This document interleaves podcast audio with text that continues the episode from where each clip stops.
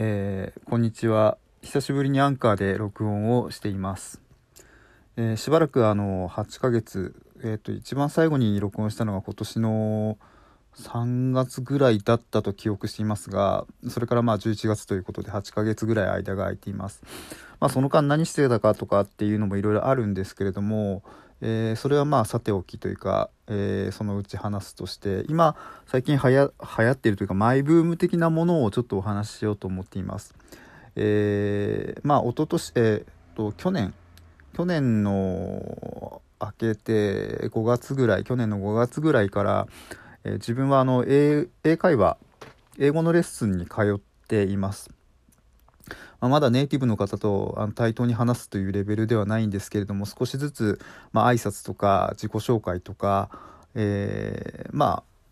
道を聞くとかそういうこうちょっとした日常会話の、まあ、レベルの優しいものはできるようになってきました。でいろいろその英語のレッスンを受けるにあたってまあ講師の方から、えー、こういうアプリがいいよとかいろいろおすすめをいただいてまあ一通りこう試してきたんですね。まあ前、前の、えー、今年の3月ぐらいまでのこのアンカーでの、えーと、配信録音でお話ししたあのハロートークとかというのもあるんですけれどもそれ以外に今ちょっと個人的に面白いなと思っているのがえっ、ー、とアバターのチャットなんですね。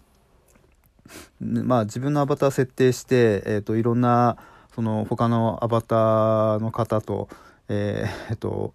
まあ、体験を共有しながらお話をするというシステムなんですけれども、まあ、まずあの日本人の参加者が少ないので、まあ、必然的に英語にはなるんですね。で英語で話を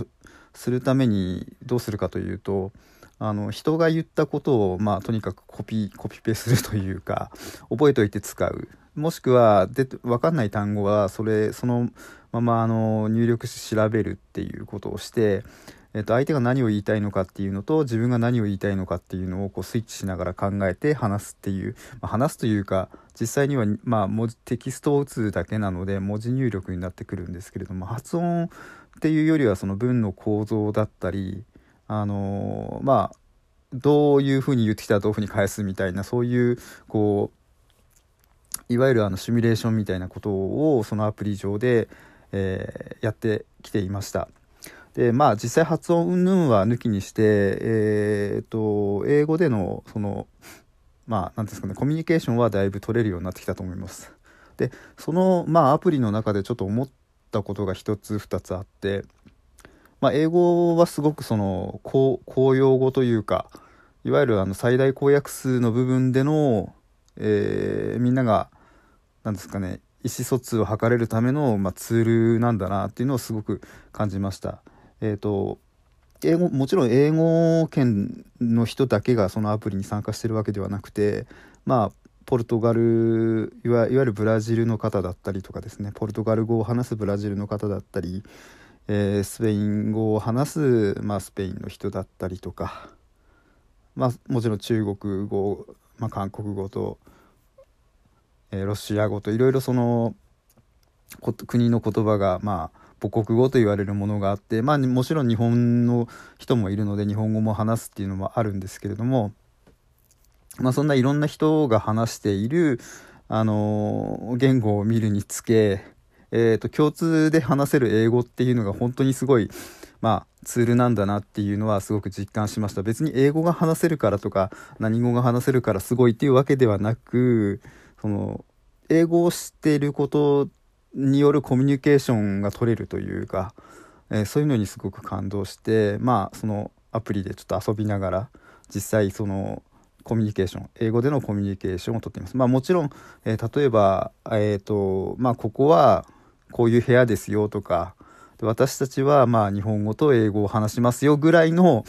まあ、挨拶しかできないんですけどももちろんそれでもその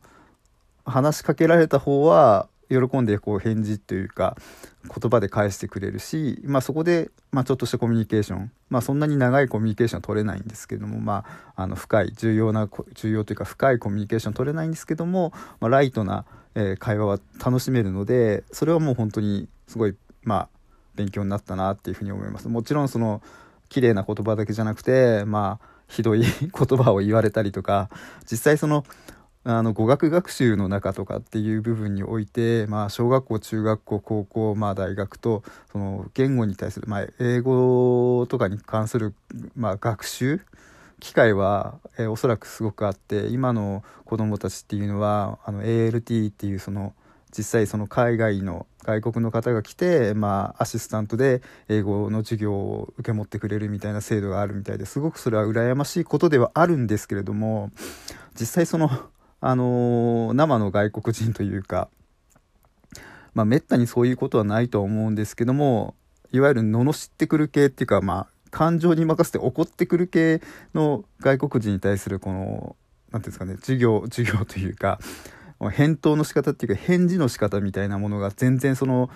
えー、いわゆる、えー、学校の授業では習わないじゃないですか。まあ、いわゆる F ワードでこうガーンと来られた時に、なんて返すかとかそういうことっていうのは基本的に習わないことなのでそれを本当にあの言われてあの言われてというか、まあ、まあ書き込まれてっていうことになるんですけども、まあ、書かれてでそれに対してどう返答するかっていうのは本当にもうこ日本人の感覚からすると「ゲットアウト」とかあの「ゴアウェイ」とかその出てけみたいなそういうニュアンスのものしかこうわからないいわゆる、まあもちろん綺麗な、あの、言葉、